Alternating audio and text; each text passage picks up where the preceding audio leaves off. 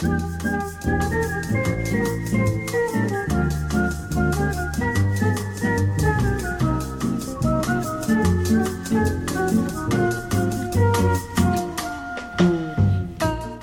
this is Big Talk. Michael Glab here. My guest this week, Adria Nassim. We go back to our archives for the interview, which took place in August 2016. She had just begun writing a weekly column for the Herald Times about life on the autism spectrum. She was in the studio with her service dog, Lu. Let's hear what Adria has to say about being, in her word, different. Adria, how are you? I'm doing well, thank you, Mike, and thank you for having me. You speak to groups, to classes, to individuals about people who are on the autism spectrum, what the autism spectrum is. I in college was originally was an education major, but I really started studying it just out of my own interest. And then was diagnosed actually as a child with something called nonverbal learning disability at age five, which impacts my ability to understand uh, abstract reasoning and navigational concepts.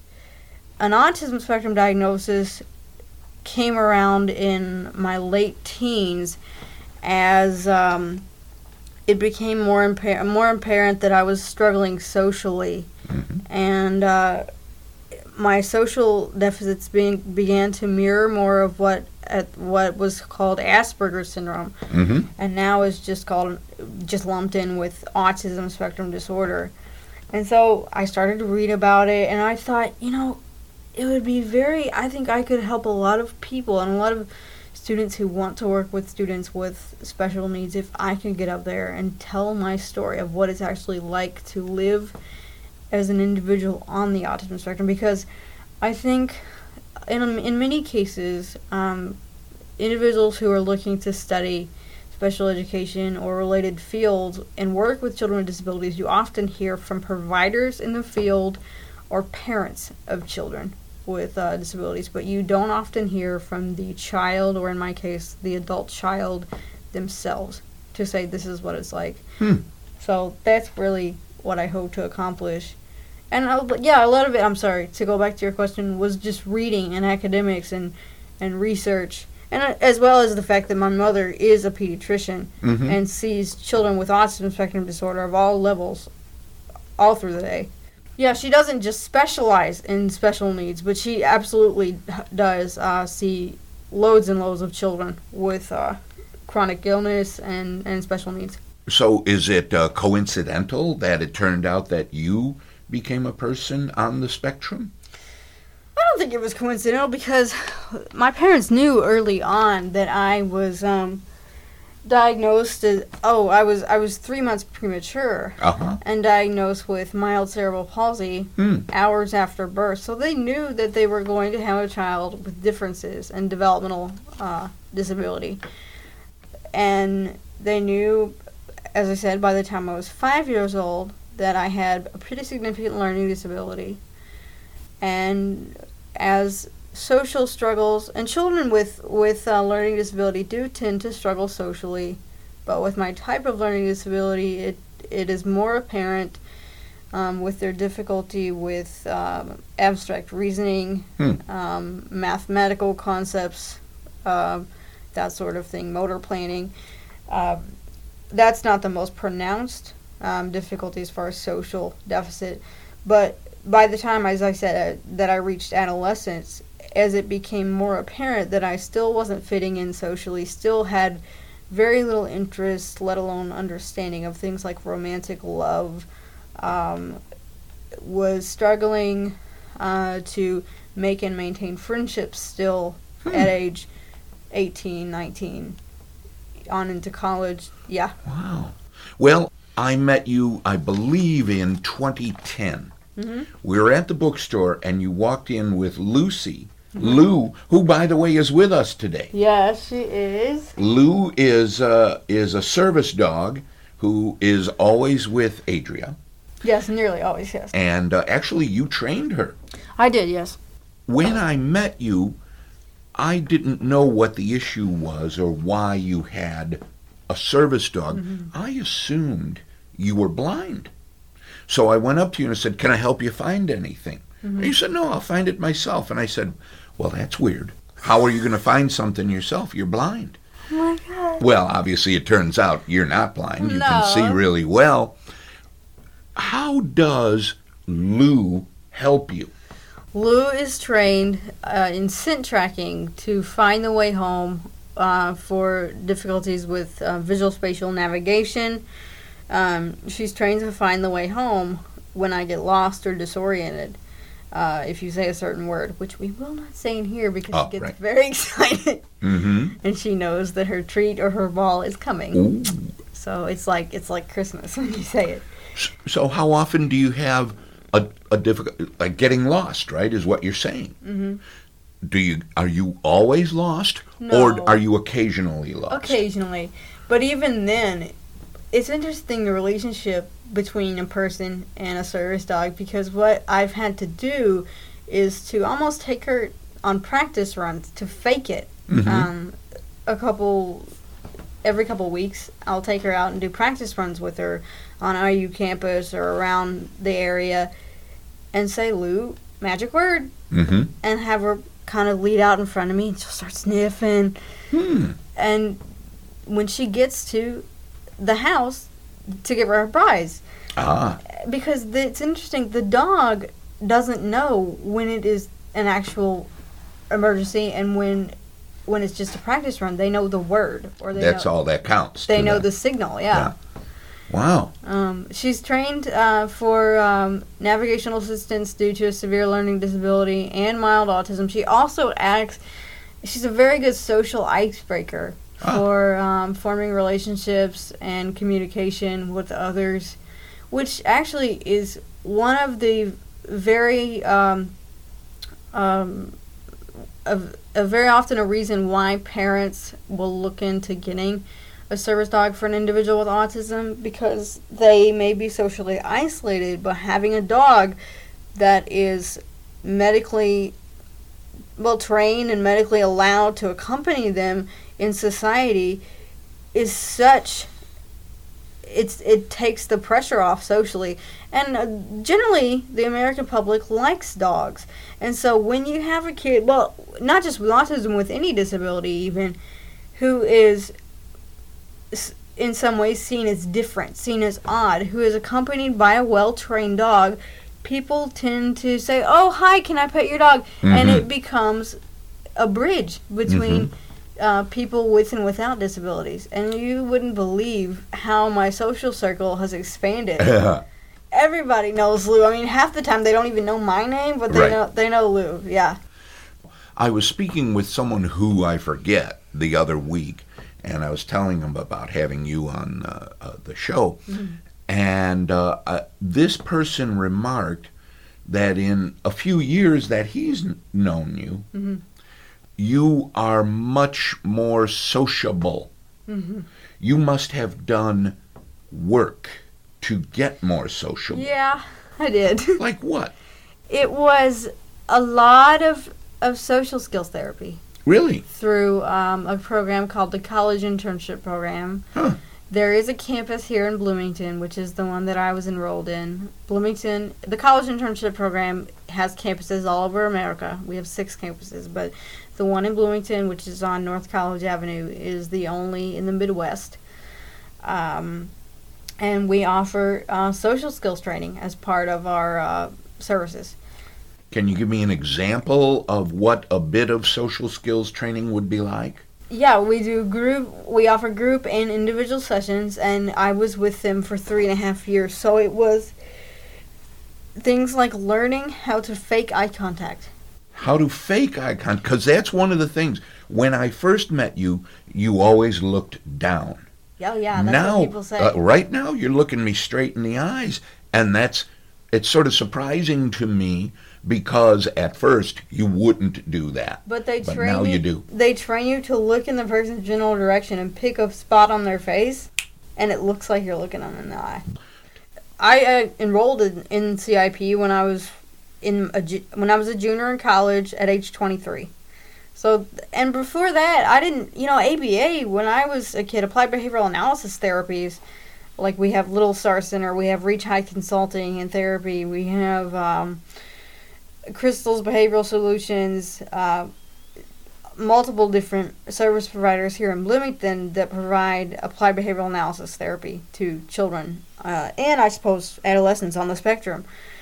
But when I was a kid, that didn't exist. Right. So it was just a lot of parental modeling and and um, sibling modeling. I have a younger sister, uh, Janelle, who is now 28, Hmm. who is two and a half years younger. But it was a lot of modeling and a lot of consistent expectation with consistent consequence. Otherwise, no, we had no therapy. As a kid, as as a very young kid, did you have a sense that and I I find it almost difficult to try to describe this and I don't want to be insulting No, in any no. way, so you let me know. But did you feel you were missing something yourself or did that have to be told you? I knew that I was different. Okay. uh, when I was young, my mom, my mom and dad, uh, did I think did a very good job of just accepting the fact that they had uh, brought into the picture, if you will, a child with differences, Mhm. And just accepted it and said, "This is Adria. She's going to be a little different, but God, God gave us a beautiful child, and we'll do whatever uh, we can to give her a beautiful life." But uh, and also, it wasn't just eye contact; it was gosh, watching things like Modern Family and The Big Bang Theory with the sound off so we could recognize uh, the nonverbal body language. Really? Oh, yeah. And uh, let's see, we did things like um, working on how to maintain a reciprocal conversation What do you mean by that? and not just talk about things you are interested in interested in but to ask about other people to engage with other people socially and not just have it have the conversation always be about you or always be about your interests because it's very common with individuals on the autism spectrum to be very interested uh, have very limited interest in one or two things and they for example let's just use this as an example may be all about pokemon all the time Okay. or all about trains or all about Harry Potter or something. But socially, uh, they may they you know are going to have to understand that it can't be about Harry Potter all the time, especially Uh-huh. in in certain settings. For example, if you're at a dinner party with your colleagues, it's not appropriate to be talking about Harry Potter Hmm. you know but if you are uh, sitting around watching movies with your college friends yeah you can be talking about harry potter i mean you don't understand what i'm saying So these are lessons that not only do you have to learn, but you have to keep reminding yourself of. Yeah. And and again, it's a it's a matter of work it is and discipline. it is And you're still at it, would I, assume? i am i will watch tv now i'll watch tv and try to figure out the relationships between the characters or Really? even go down the street and i'll watch uh, people and i'll be like how much in in my head i'll be thinking to myself how much do you want to bet they're friends Huh. and then i'll look i'll look i'll look further down the street nope he's her boyfriend and five bucks he's about to break up with her Oh, wow. or something and maybe i'm not right but i mean i'm always challenging myself because Right. I, I really do want to be better and again i understood from very young uh, that that i was different but um, i don't know i've always had this hunger within myself to very much want to fit in with the mainstream Really? oh yes uh, in every sense of the word So do you? I believe so now, yes. Now, now let me go back when you were talking about what l- service Lu provides, and you talk about occasionally uh, getting uh, confused as to where or where you are or where you're headed. When that happens, are you scared? You know, I sometimes am, but that's the thing. And this is something that I've actually never delved into a lot with people, but I'd be happy to know that's. You have to be very calm in that instance. Uh, in an instance where you rely on the dog, you have to be very calm because the dog feeds off of your energy. Yes. So, um, So you uh, don't want the dog to be all messed up. antsy, and- yeah. antsy, yeah. Right. So, I kind of have this. I kind of have people in my, uh, and I don't want to sound like, uh, you know, crazy or anything, but I almost, I almost have people coaching me, talking to me in my head, like the trainers that I've worked with, and um, just telling me, you know, trust the dog, trust the dog, and that's why I think I train her so much. I make her do it Mhm. because, and I, I love when it's just me and Lucy because when it's just me and Lucy, I have, um, you, I really feel like, um, this is the bond that we've worked for, and this is what she's trained to do. Now let her do it. Mhm. Um, and I feel I feel like uh, there's nothing like I feel uh, connected to her almost like a mother would to her child. wow. And you know, there's nothing that she loves more than to please me and to get her reward. And I very much love her, so I feel like we're connected in a way. And yeah, if she does her job, I'm gonna I'm gonna praise her, I'm gonna reward her. But when I need her, um, yeah, I'm I I very much trust her. I very much want to, even though in inside like my my heart might be beating out of my chest. I love her, and I have trained her pretty much uh, with some professional assistance since she was about, gosh, eight weeks old. hmm So over that time, that bond has been built, and yeah, I'm gonna challenge her, but um, I love that that you know that experience of just me and the dog because it's when when it's just me and the dog, it's like I just can't wait to see what we do together. It's it's fabulous. She's your family. Yeah, and she's honestly like another reason, like, um, that I have her is, well, two other things actually, three. Uh, she uh, has allowed me to live in a community semi-independently, hmm whereas if I didn't have a dog, I have a reason to believe that my support hours from community support service providers would be reasonably higher. Whereas I'm I'm getting up in the morning, I'm going grocery shopping, uh, I'm dropping stuff off at the post office, I'm going to the dentist, I'm getting stuff done. Whereas now, with having Lucy in the house, I'm living by myself in a house, uh, which probably wouldn't happen without a dog. I'd probably, I mean, I'd live with a roommate, which I've done, but my I think my parents wanted to see, you know, could Adria really do it? I think my parents are. Uh, I love my parents because they're always pushing. They're always pushing, Uh huh. and it is very hard for for a parent to let their child go, but especially a child with with difficulties. hmm Um, but I love the fact that they did it. Um, because I, my mom sometimes will ask me, Adria, are you happy? And I'm like, yes, mom, you can stop asking. I am happier than I have ever been.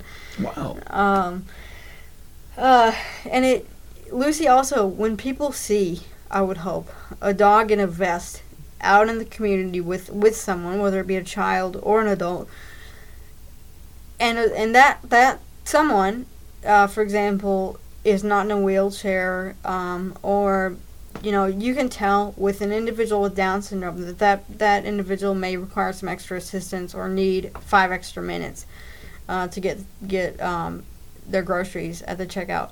But with me, a learning disability on autism spectrum disorder is invisible.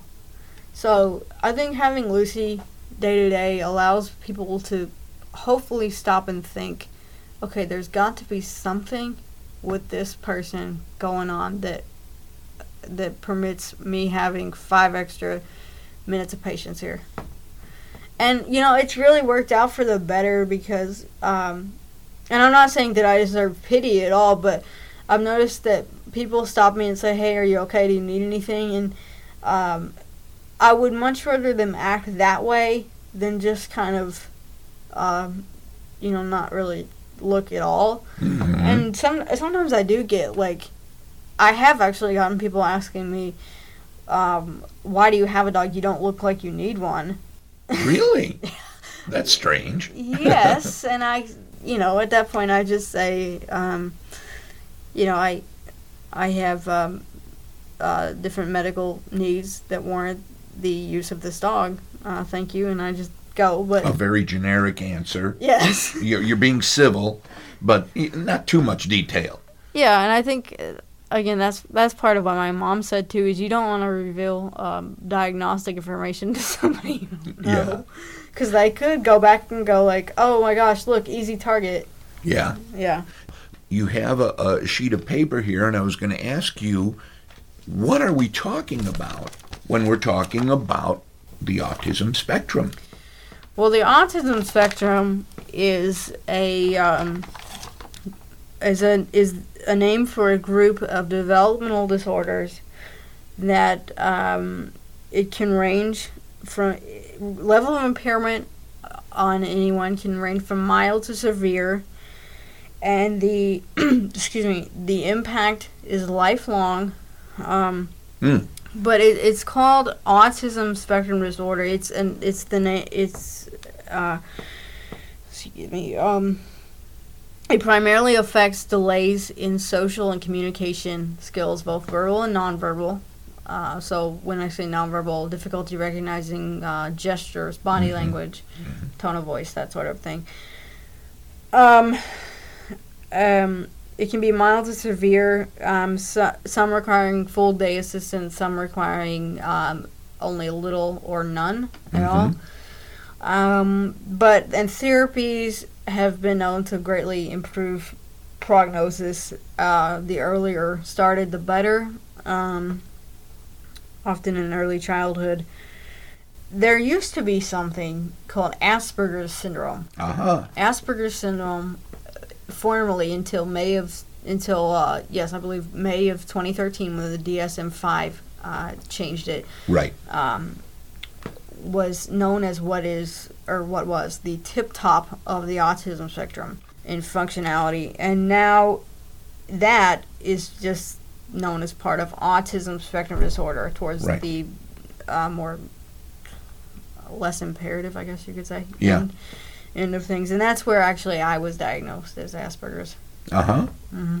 So Generally, when is it determined that a kid has or is on the spectrum? Generally, well, it, I should say it can it it can vary case to case, but they can detect it um, by early childhood, um, three to four. Even I've heard even two, but I'm, really, that early? but I don't know that I. And Yeah. again, I'm not I'm not Einstein, but I don't know that I believe two because often they're not in play group by two. Right. They're not in pre-K around other kids, but three, four. Do you think the parents notice something amiss? I would. Well, again, I'm not a parent, but you know, you can you can see um, how if you have if you have an infant, if you say follow daddy's finger, Mm-hmm. does he look at your finger or does he is he just all the way over here looking at things on the wall Really? you can um, like autism speaks i was looking autismspeaks.org which is a national autism research and advocacy organization i was looking at a list last night of signs and symptoms of autism does he point at things to show you to show interest Really? um, does he follow your gaze is he does he cry You mean lack of crying might be a sign? or even or even extreme crying like or extreme crying? like you like you coddle him to rock him to sleep and he oh god or he, he tenses up or he just yeah he doesn't they like shy it. away from physical, oh possibly goodness, yes. from physical contact. And you yourself, what's the deal with physical contact? What if someone wants to hug you? um, you know I'll, I'll take a hug but it usually takes a while for me to trust people Yeah. and if i know you if i've known you for a while yeah i'll give you a hug and this may be just just gen- the general public i don't know but i'm not one to just go up to people in church and just like be like hey like thanks for coming to church today or like i, I can't stand massages i Really? cannot know Wow. I even as even well as a young child, um, I asked my mom, and she said, you know, I was never a very like I never really sought affection as a way of calming myself down. I was like I eventually learned, you know, to give hugs to my family and give kisses and with prompting like, are you gonna tell Sissy bye? Are you gonna tell Nell bye? And uh, I would give her, I would give my sister a hug, and uh, I can remember sometimes as I was young, like go hug daddy, go hug daddy bye, and then I would. Mm-hmm. Um, but not like come give me a hug, mommy. Where were you born and raised? Where was I born? I was born in Louisville, Kentucky, at uh, Children's Hospital. Mm-hmm. Uh, or excuse me, I believe Norton Suburban. Sorry, Okay. but that doesn't really. Mean. And raised uh, Southern Indiana, Greater Louisville area. And so, as you say, your mother's a pediatrician. hmm What did your dad do? My dad taught uh, organic chemistry for Hmm. uh, IU Southeast for Ah. 30 years. He's recently retired, I believe, uh, in the summer of 2014, I Uh-huh. think. And my sister, I have a younger sister, Janelle, who um, went to undergrad at, um, well, yeah, went to undergrad at Florida Atlantic in Boca Raton and is now studying, uh, med, ta- doing med school there uh, and is going, is applying to residency and wants to do dermatology. Do you ever, when you're going to go to sleep at night, do you say, I wish that I wasn't on the autism spectrum? Um, Do you Yeah. feel like you're missing something? You know, I gotta say, I think. Well, I'm not going to lie and say that I have never had those thoughts Mm-hmm. in my life. I think that even with cerebral palsy, because I do have a diagnosis of cerebral palsy too, I think growing up, I grew up around. I was mainly in general education classes, minus um, a, a specific learning disability in math. So I was uh, in math for pull out for like an hour a day or whatever it was. But other than that, I was around typical population of kids, K through 12 public school. And I think being so close to being typical, it definitely made me see, you know, the the real world of what goes on in adolescent America. And most of the times I was a, a happy kid and very thankful and very just tickled to death with my life. But I think I think there were some times where um, you know, especially when people when kids were getting their licenses that I realized, you know, Adria, that will that will not be your life.